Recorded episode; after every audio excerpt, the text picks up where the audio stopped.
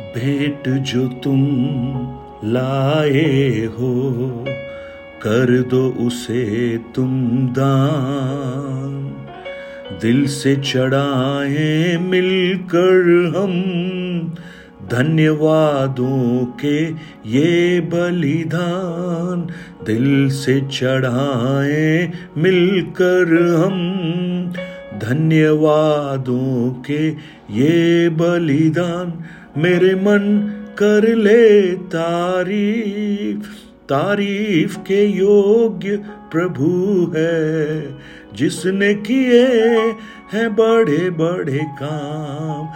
उसकी हो महिमा हम में सदा। मेरे मन कर ले तारीफ़। Good morning praise the Lord दिन की शुरुआत परमेश्वर के अद्भुत वचन के साथ। मैं पास्टर राजकुमार एक बार फिर से आप सब प्रियजनों का इस प्रातकालीन वचन मनन में स्वागत करता हूँ। आज आराधना का दिन है, पवित्र दिन है और आप सब परमेश्वर के भवन में जाने के लिए उत्सुक होंगे। और जैसा इस गीत में मैंने गाया, भेंट जो तुम लाए हो, कर दो उसे तुम दान। दिल से चढ़ाएँ मिलकर हम धन्यवादों के ये बलिदान। आज जब हम परमेश्वर के भवन में जाते हैं तो मानो हम परमेश्वर के सामने एक ग्रहण योग्य भेंट बनकर अपने आप को समर्पण कर रहे हैं। मैं आपका ध्यान रोमियो की पुस्तक बारह अध्याय, उसके एक और दो वचन की ओर लाना चाहूँगा। जहाँ पर लिखा है, इसलिए हे भाइयों, मैं तुमसे परमेश्वर की दया स्मरण दिलाकर विनती करता हूँ कि अपने शरीरों को जीवित और पवित्र और परमेश्वर को भावता हुआ बलिदान करके चढ़ाओ, यही तुम्हारी आत्मिक सेवा है। और इस संसार के सदृश न बनो, परंतु तुम्हारी बुद्धि के नए हो जाने से तुम्हारा चाल चलन भी बदलता जाए, जिससे तुम परमेश्वर की भली और भावती और सिद्ध इच्छा अनुभव से मालूम कर सको। अपने शरीरों को जीवित और पवित्र और परमेश्वर को भावता हुआ बलिदान करके चढ़ाना। एक महँगा बलिदान है। आज हम जब परमेश्वर की हुजूरी में जाते हैं, हम कई बार सोचते हैं कि हमारी छोटी सी भेंट, हमारा थोड़ा सा चंदा, वो काफ़ी है परमेश्वर को प्रसन्न करने के लिए। लेकिन यहाँ परमेश्वर का भक्त पौलुस हमसे आग्रह कर रहा है आई बिसीच यू यानी ये एक एक तरह से रिमाइंडर है, पॉल मानो अपील कर रहा है कि हम किस प्रकार उस परमेश्वर के सामने अपने आप को समर्पण करें। पुराने नियम में जब सैक्रिफाइस बलिदानों को जब हम देखते हैं व्यवस्था की पुस्तक एक अध्याय से लेकर छह अध्याय तक होम बलि अन्न बलि मेल बलि पाप बलि दोष बलि इन बलियों के बारे में हम देखते हैं। सैक्रिफाइसेस के बारे में हम देखते हैं। और उनमें सबसे पहला जो होम बलि है, जिसे बर्न ऑफरिंग भी कहते हैं, उसमें एक जानवर को उस वेदी पर रखा जाता है और उसे जलाया जाता है, उसे काट कर टुकड़े कर कर और वहाँ हम पढ़ते हैं, उसकी जो सुगंध है, वो एक लिविंग सेक्रीफाइस बन जाती है।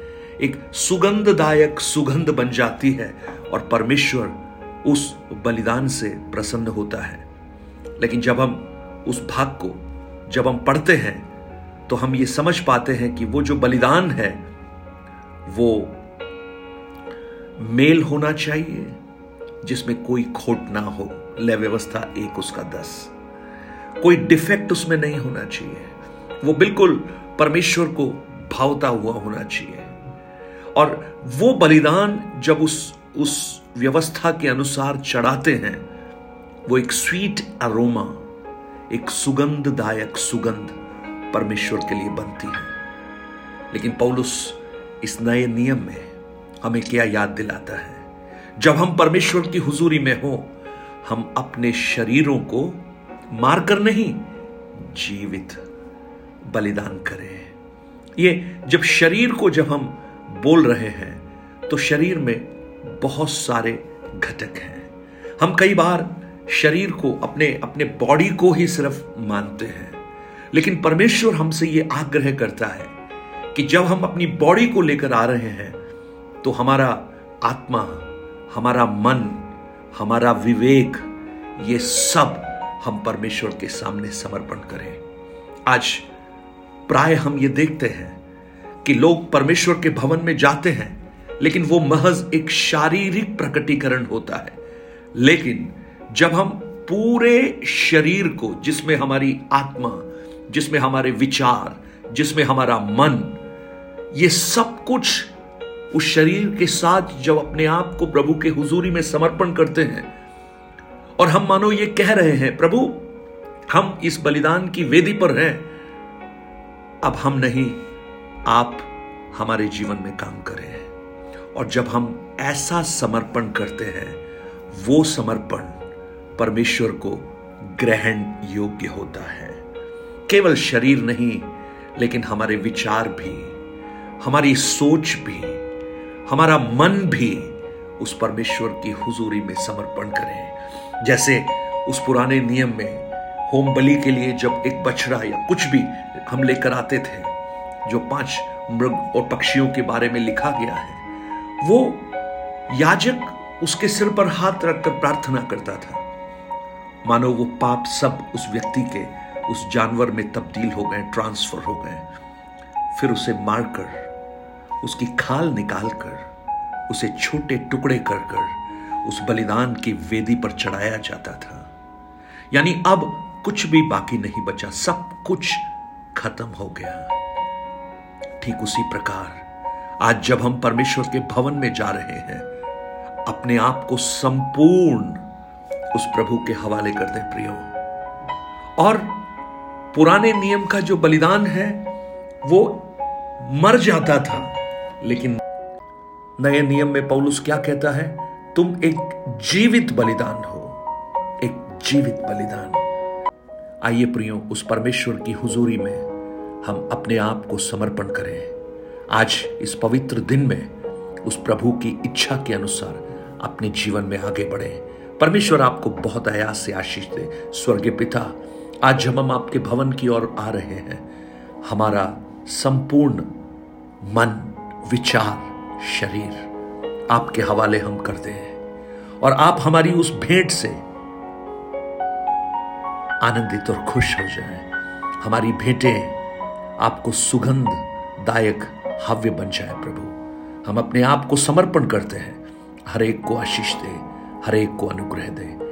यीशु के नाम से माँगता हूँ पिता। आमेन आमेन गॉड ब्लस यू परमेश्वर आपको आशीषित करे। आज का, आज की आराधना आपके लिए एक अनुग्रह का कारण बने। और जब ऐसे आप समर्पण करते हैं, प्रभु का अद्भुत हाथ आपके लिए आशीष और अनुग्रह का बन जाता है। क्योंकि आपके जीवन से प्रभु प्रसन्न होता है। Have a blessed Sunday. God bless you.